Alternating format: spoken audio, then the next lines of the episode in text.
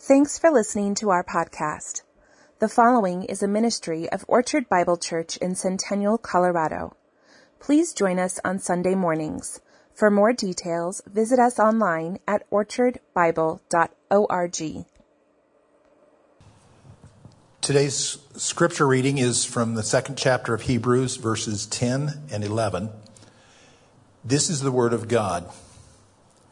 For it was fitting that he, for whom and by whom all things exist, in bringing many sons to glory, should make the founder of their faith perfect through suffering. For he who sanctifies and those who are sanctified all have one source. That is why he is not ashamed to call them brothers.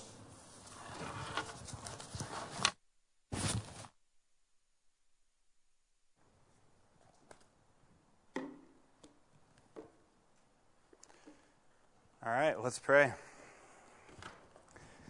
Dear God, we thank you that we can gather here this morning to dive into your word, to be encouraged by um, you speaking to us. And what a privilege it is to, to know you, to have access to you. And I just thank you for this morning as it starts to look a little bit like spring, just a reminder of new life that we have in you. Amen. All right, please be seated. Okay, by show of hands, I'm curious who has watched at least one episode of The Crown? Okay, now keep your hands up if you've finished all four seasons. Okay, good. Now keep your hands up if you spent more time on Netflix than in your Bible last year. I'm just, I'm just kidding, just giving you a hard time. Um, so Ruth and I, my wife, we've watched all four seasons of The Crown, and for me, I think it was actually somewhat educational, helped to justify watching it, but I was, you know, pretty ignorant of recent British history, and uh, I'd recommend watching The Iron Lady about Margaret Thatcher if you haven't watched that one yet. But one component of The Crown that really intrigued me, and I'd imagine many other Americans, is just the constant pomp and circumstances that would always surround the Queen. Um, it seems so foreign, literally, but even perhaps at times a little bit silly.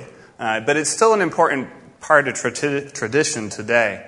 Um, and we've got a picture above. So I had another one too, but this one is from 1958. And the funny thing is, if you look at the picture from when she last opened Parliament in October 2019, it doesn't look hardly any different at all. Everybody's in the same spots, same wigs down in front, same robes and everything. It's just color. Um, but other than that, it really hasn't changed since uh, 1958 when it was first televised. Um, she only missed two. This is her 65, uh, 65th one. She's only missed two, um, both of while being pregnant. Um, but the process is described in detail on a website that's dedicated to the royal family. I'm just going to read a couple snippets. So think about this tradition. Members of the House of Lords wear appropriate ceremonial robes, and judges of the High Court of Justice wear their wigs. Before either house can proceed to public business, the Queen must officially open Parliament by addressing both houses in the Queen's speech. The speech is carried by the Lord Chancellor in a special silk bag and presented to the Queen on bended knee.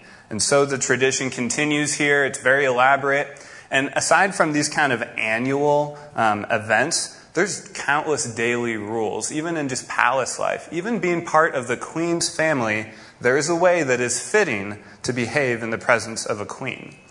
Now, contrast this to what the author of Hebrews now portrays as a fitting reception for his true majesty, the Duke of Heaven. Now, Jesus has been introduced in the first few verses of this letter as heir of all things, co creator of the universe, one that is radiant with glory, the sustainer of all things. He's far superior to angels. You know, everything is in subjection to Jesus. These are amazing statements, like magnificent titles. Of the billions of people that have existed and the myriads of angels, not one of these things could be said of anyone else, only of Jesus. So, what sort of reception is fitting for his divine majesty?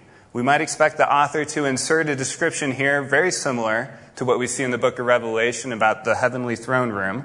But the author tells us in verse 10 what is fitting for the one by whom and for whom all things exist, the one that brings many to glory, the founder of salvation. For this majestic Jesus, it was fitting that he should suffer. And you're like, what? One more time. What is suitable for Jesus? Suffering. Suffering and shame of the worst kind. And at first, this doesn't make any sense at all. This is point one in your outline. Suffering is surprisingly suitable for salvation. And as Paul says in 1 Corinthians, Christ crucified was a stumbling block to the Jews and folly to the Gentiles. To think of worshiping a crucified Lord didn't make any sense, and it still doesn't in some ways. Crucifixion was a public and brutal execution, and Jews looked at that as a curse. And I'll be honest, I often think of the cross a lot more like if you put up the next picture, we see this beautiful sunrise behind it, and it's a symbol of hope and freedom, new life, victory over death. And it certainly is that symbol today for us, but we cannot forget the suffering and the shame that came first. And if you've watched The Passion of the Christ, you're familiar with what those images might look like. It is a gruesome thing, and we cannot get here without Jesus first enduring the scorn of the cross. So, why, why this pain and scorn? Now, we acknowledge here that the cross was ultimately necessary for our salvation, and we adhere to a humbling and a radical gospel. It's, it's really a scandalous mix of injustice that God the Son should die and that we rebels should be forgiven for free. And the gospel is undeniably biased in our favor. And so we should quickly and gratefully receive it, knowing full well it is undeserved.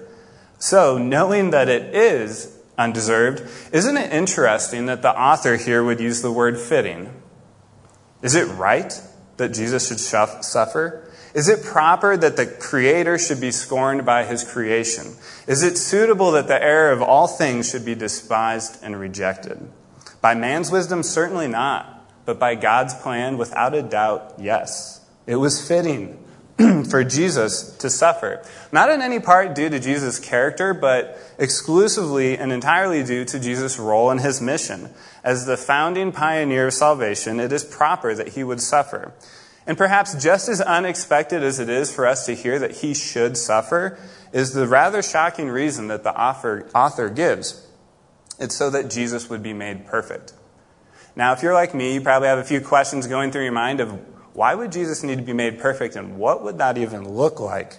but before we go there, I want to step back for just a few minutes and frame our context a bit. So it's important to see this building argument that the author is making in order to understand our passage here as well.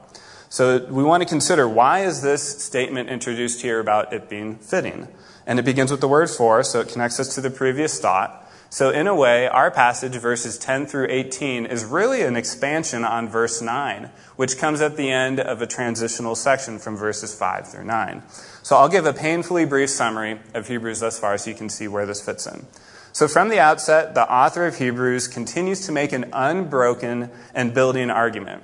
He weaves in different Old Testament scriptures as proofs for his statements, and he also inserts uh, warnings as logical results from the unfolding theology. And our book opens with an assertion of Jesus' divinity. The author explains that God has spoken through various prophets before, but now he's given his final message through his son, and that message is as superior to the angel's message as Jesus is superior to the angels. So Jesus' teaching is superior to the Old Testament law, and the warning is we would do well to pay careful attention to it. In verses 5 through 9 of chapter 2, the focus transitions from Jesus' superiority to his humanity. And he expounds on this seemingly contradictive statement of Jesus being supreme and also condescending to be human.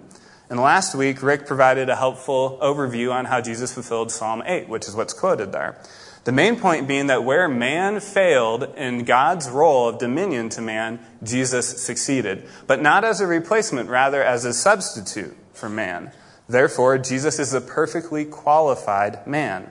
Verse 9 then gives us the mission for Jesus' incarnation. He became a man to, a, to live a brief earthly life to experience death for everyone. And this becomes the impetus to our passage. So if I were to paraphrase verse 10, connecting those thoughts, it was proper that Jesus would suffer, like all men do, to be the perfect pioneer of salvation. So we come back to this. It was fitting that he who became man to lead men to salvation would do so by a means that all men experience, namely suffering and death. He came to t- taste death for all, and as verses 14 and 15 indicate, to destroy the devil's power over death by his own death, therefore delivering man from the fear of death. And as we know too well, you cannot be human without encountering death and suffering. Furthermore, as verses 17 and 18 indicate, Jesus is the perfect priest for mankind because he himself became man and experienced what man universally experiences. So our passage, therefore, has a singular focus. There's dispersed components, there's multiple pieces spread across kind of interjected thoughts, but it's all building to one point. And that point actually starts in verse 5. And that point is the essential and efficacious humanity of Jesus. So Jesus' humanity naturally involves suffering, as ours does. Jesus' humanity is a prerequisite to him securing salvation.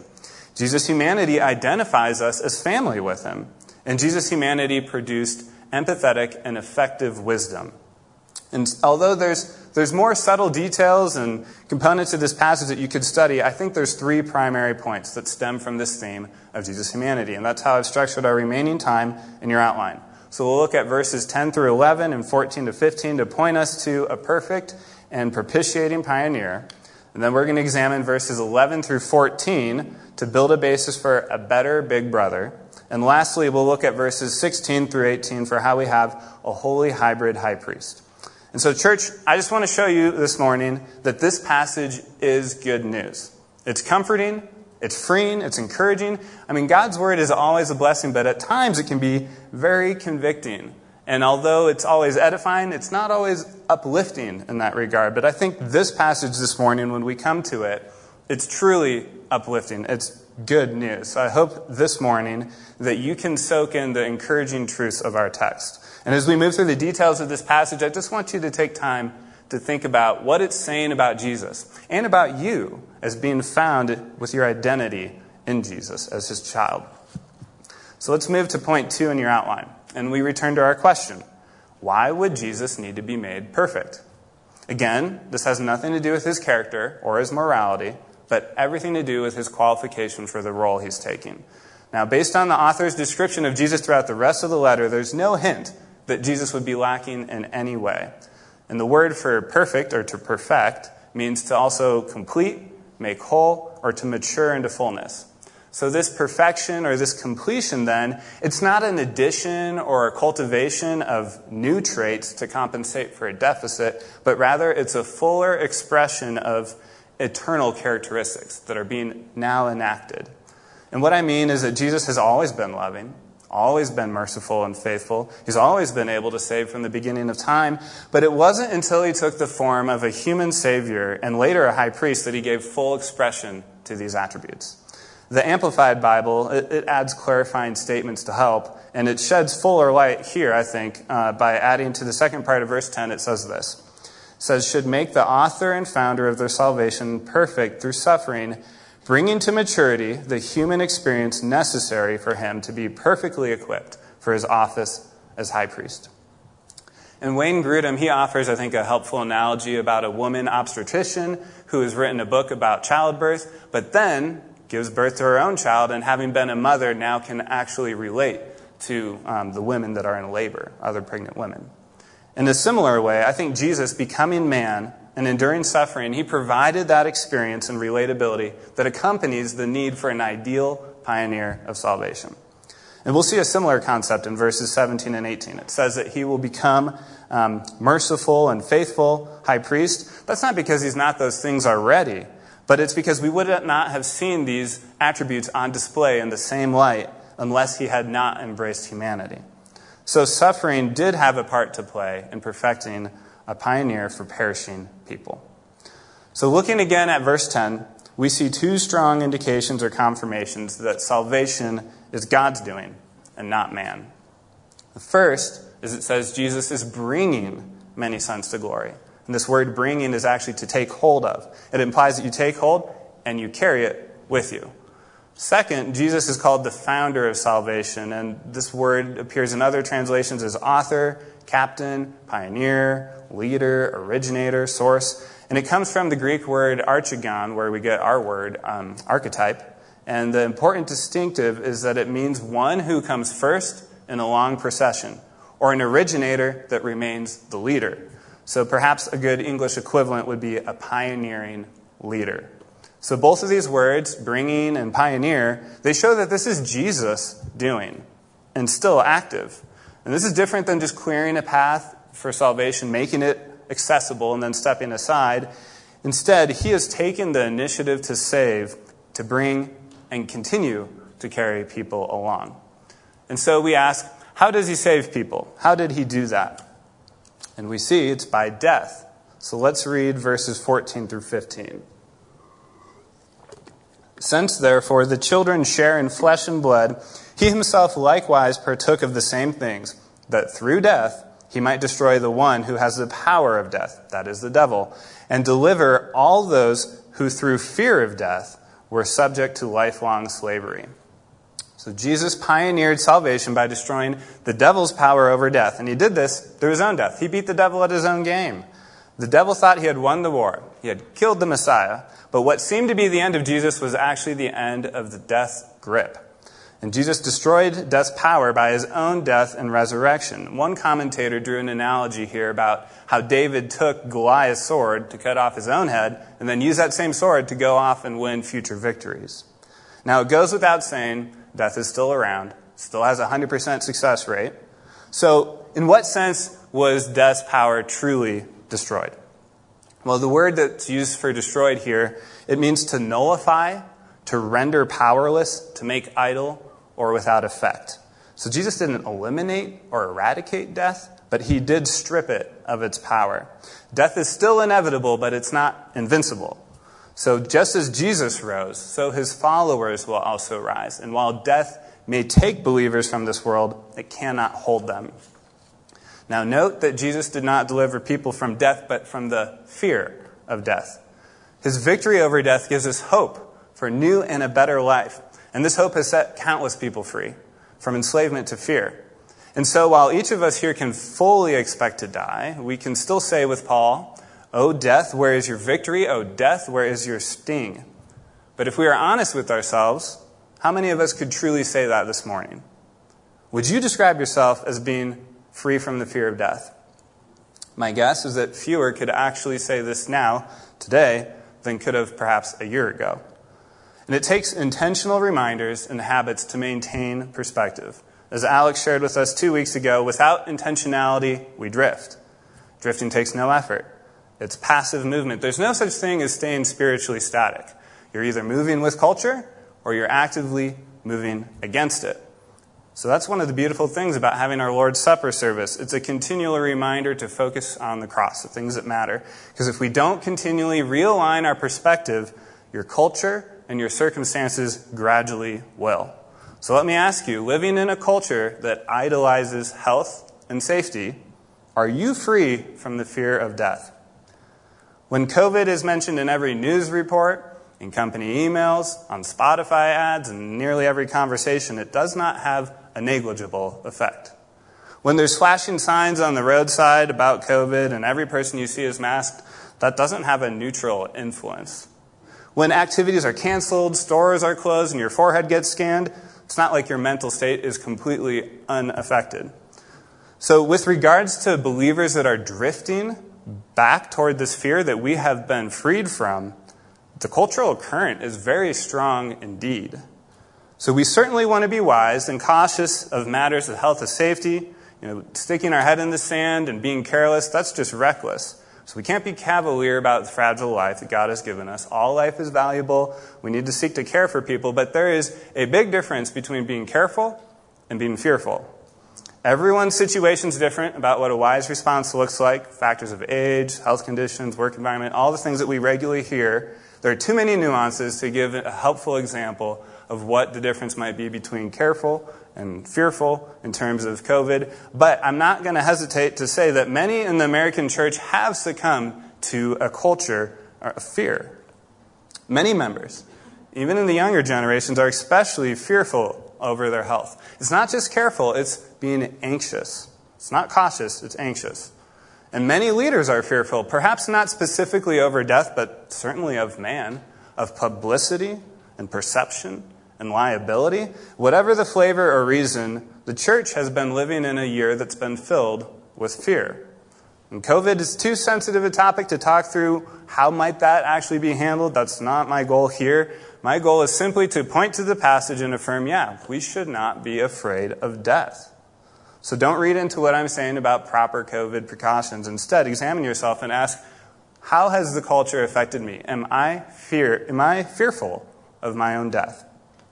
Now, let's not forget the original audience. Let's not get distracted with what we're going through too much so. Let's remember they needed reminders why they were delivered from the fear of death as well. Now, at the time of this letter's writing, there was increasing persecution. Hence, all the warnings to stand firm in the book of Hebrews. Now, the temptation was for the original audience to turn back to, Jerusalem, or to Judaism, and we keep seeing that here.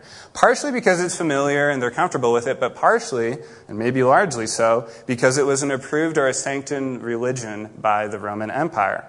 Now, with how old Judaism was, it had kind of been grandfathered into the Roman Empire. There was so much passion and devotion and controversy surrounding, you know, defending and upholding it to where they didn't want to touch it. So they were allowed to be exempt from emperor worship. Now, Christianity was new and was not exempt. So Christians that did not bend the knee to the emperor were very much at risk of being ostracized, imprisoned, or worse. So the temptation was rather than face persecution or death, why not just turn back to Ju- uh, Judaism? Get that get out of jail free card. The temptation was to rationalize, you know, it's not all that different, right? It's, it's the same God.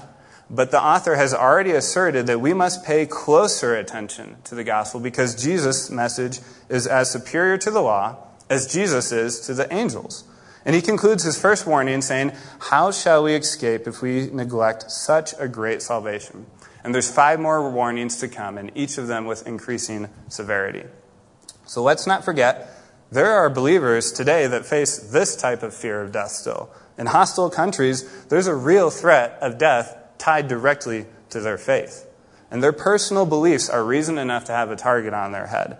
And to believers facing this type of opposition, Jesus offers these words from Matthew 10 28. Do not fear those who kill the body, but cannot kill the soul. Rather, fear, fear him who will destroy both soul and body in hell. I mean, wow, that's a pretty tough tough statement, like suck it up kind of sort of thing. Uh, life is tough, but we cannot fear. By all means, we should be careful and prudent, but never at the expense of becoming fearful or faithless. So let me conclude this point on freedom from the fear of death with a reminder that this world of death is only temporary says, Behold, the dwelling place of God is with man. He will dwell with them, and they will be his people, and God himself will be their God. He will wipe away every tear from their eyes, and death shall be no more. Neither shall there be mourning, nor pain, nor crying any more, for the former things have passed away. So we are in the already but not yet of conquered death. The power of death has already been nullified, and one day death itself will be completely eliminated. This brings us to the next set of verses and to point three in your outline that Jesus is a better big brother for believers. So, reading verses 11 through 14. For he who sanctifies and those who are sanctified all have one source. That is why he is not ashamed to call them brothers, saying, I will tell of your name to my brothers. In the midst of the congregation, I will sing your praise. And again, I will put my trust in him. And again, Behold, I and the children God has given me. Since therefore the children share in flesh and blood, he himself likewise partook of the same things. I mean, this is great news, right? This is almost unbelievable. I already think it's a little unthinkable that Jesus would give his life to save us, but it's astounding now that he'd actually want to identify as a brother to helpless sinners like us. It would seem more fitting for God to kind of have a long distance mercy and just to spare us out of grace based on our pitiful condition. Maybe kind of like a benevolent medieval king riding on a high horse, just tossing coins out to the beggars on the street side, but not getting off, not associating with them. But Jesus came down from his throne and invested his whole being and his whole life with needy and rebellious humans. Now, note that the theme that is woven into our whole passage here is that Jesus is a very personal Savior. Jesus paved the way himself. He didn't just change the rules, he didn't just unlock the gate to salvation. He came down and directly participated himself, pioneering the way of salvation and at his own expense. How different is that from the kingdoms of men that are expanded by the blood of their subjects? Instead, we see Jesus freeing us, welcoming us into his kingdom by the expense of his own blood. And what's more, you aren't just a, a street sweeper or a doorkeeper in God's kingdom, you are Christ's brother. And what an undeserved title. Let's quickly look at the four reasons that the author gives us for why we are called Jesus' brothers. First is because we do not bring him shame. We have been sanctified, made holy, and pure. Now, without this, we would have given him reason to be ashamed. So let's fully recognize the only reason why he identifies with us is because of what he has done, not because of who we are or what we bring.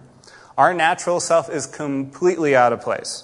It's far worse than like a fifth grader who wants to be dropped off on the corner because they're embarrassed of their mom. This is much worse than that. This is ashamed, disgraced. It's more like a dream that I suspect many of us have had when you're either at a party or school, at work, and you show up and somehow you're in your underwear and you don't, you don't know why, right? I've had several of those where I'm, I come to a networking event, I'm in my dress shirt and my boxers, and I wonder, how did this even happen? Like, what a terrible lapse of judgment. Why did I think about this? Um, perhaps this is what it would be like if we were to try to join the family of God by our own merit, by our own works, realizing what a terrible lapse of judgment that we could ever think of fitting in on our own. And just when you realize your utter disgrace and your need for suitable clothing, Jesus comes and brings a text from his own wardrobe of righteousness and says, My Father's going to like the way you look. I guarantee it. Now, the second reason that Jesus can call us brothers is that we share the same source. It's interesting because this word here is translated source, origin, father, family, or actually no word at all because there actually is not a word here in the Greek. The text literally says all are of one. And so translators have had to infer what does this one refer to? It could be the Father God, it could be Abraham, it could be Adam, it could be just generic humanity.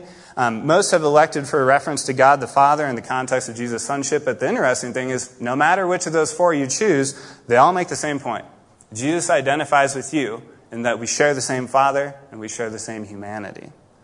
The third reason that we are brothers to Jesus is that the Old Testament text indicated that the Messiah would view men as his brothers. So the author provides three quotations, each from a messianic passage. Verse 12 is from Psalm 22, verse 22, which the audience would have immediately identified with Christ. The first 21 verses of Psalm 20, uh, 22 are a righteous man's plea for deliverance. And as you're probably familiar with, they parallel events um, surrounding Christ's crucifixion. If you haven't read Psalm 22 in that light, you should, do, you should add that to your to do list. Um, but starting at verse 22, quoted in verse 12 of our passage, the psalm turns to a declaration of trust.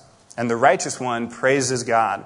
So if the speaker of the verse of the first 21 verses is clearly foreshadowing Jesus, then it can be safely inferred that the speaker of verse 22 is also Jesus as well, which is what's in our passage here.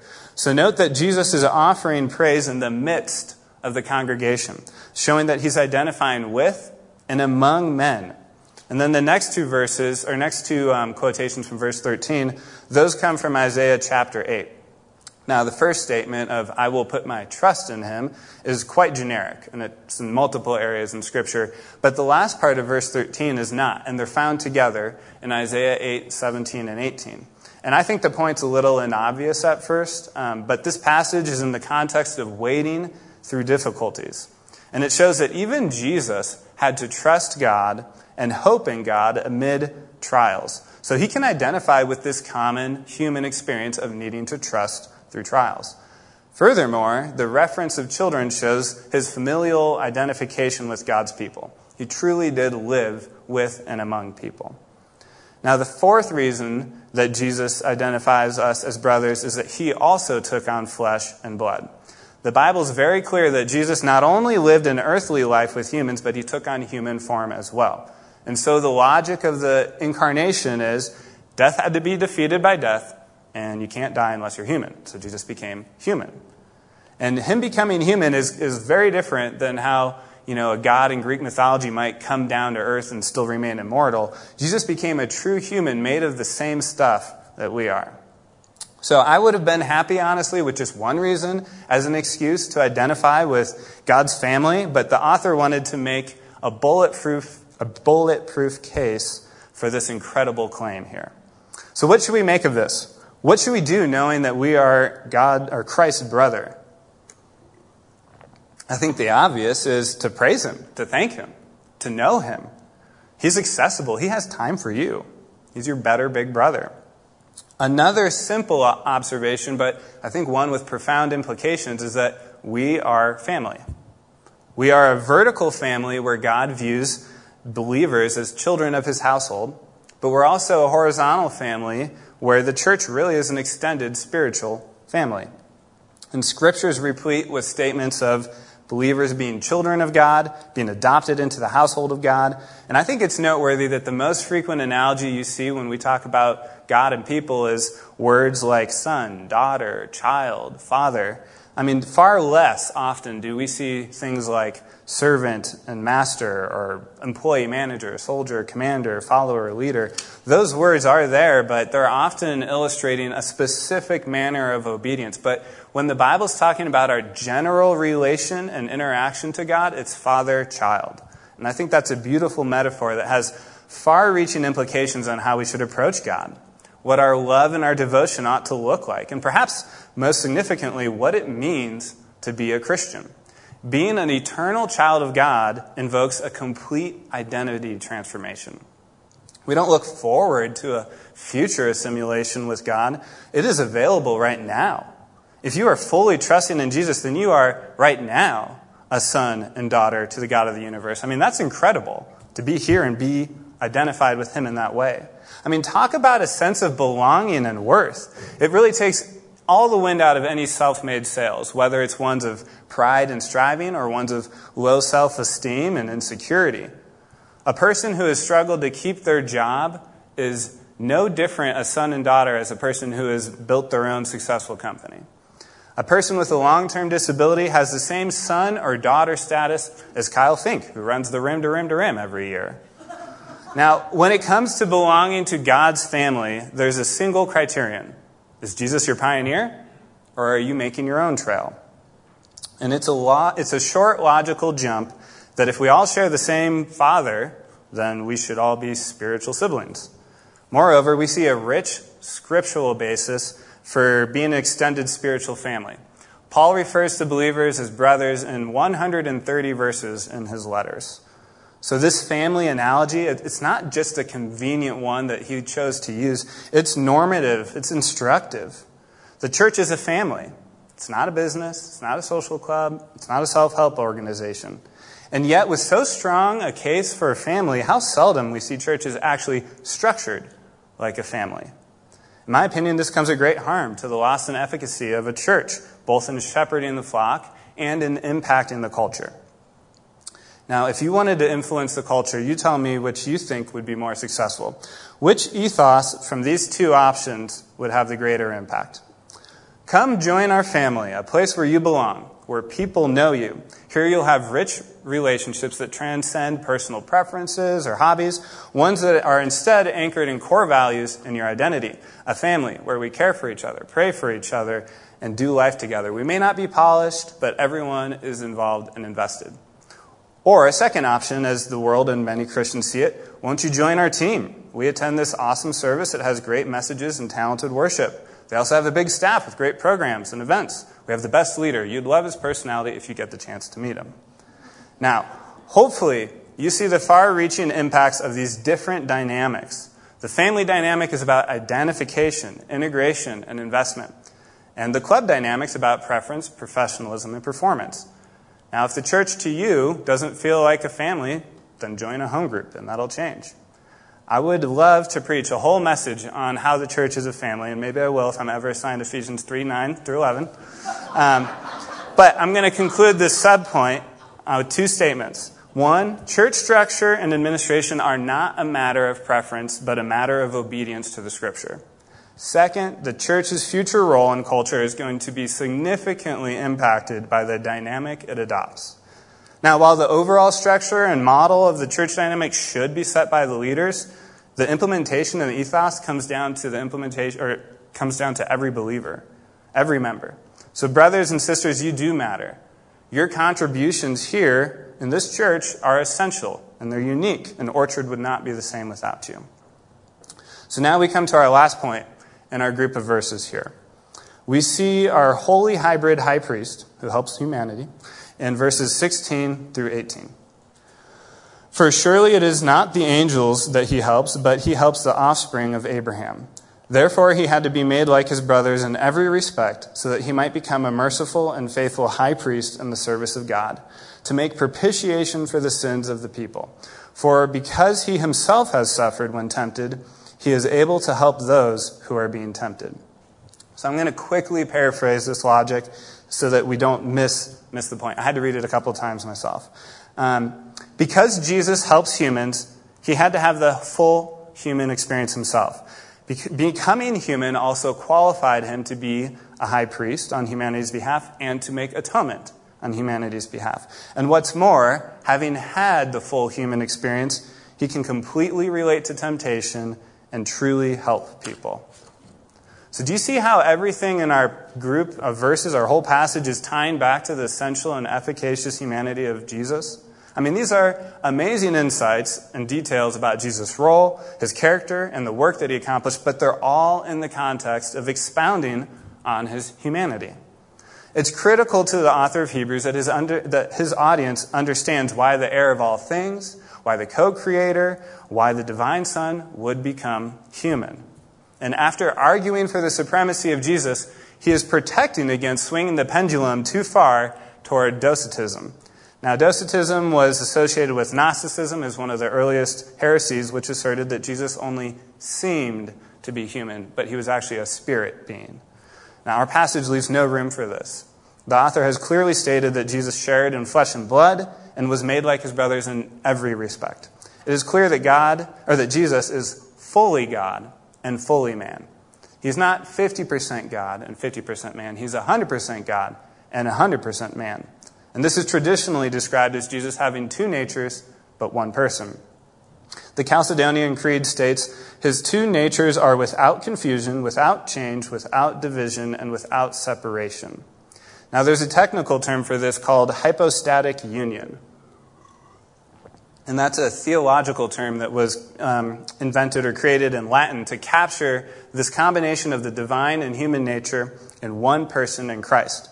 I think maybe, maybe Alex Winslow would have gone for the title hypostatic high priest, but I had to look that up, so I went for hybrid high priest since it was simpler. Now, this portion of Scripture is actually the first time that Jesus is referred to as high priest. And actually, only Hebrews refers to Jesus as a high priest, and this is the first time. It does so in 17 verses. The next time he's introduced as high priest is um, just in the next chapter, chapter 3, verse 1. But then the role becomes um, a dominant theme through the rest of Hebrews, starting at the end of chapter 4 throughout chapter 9.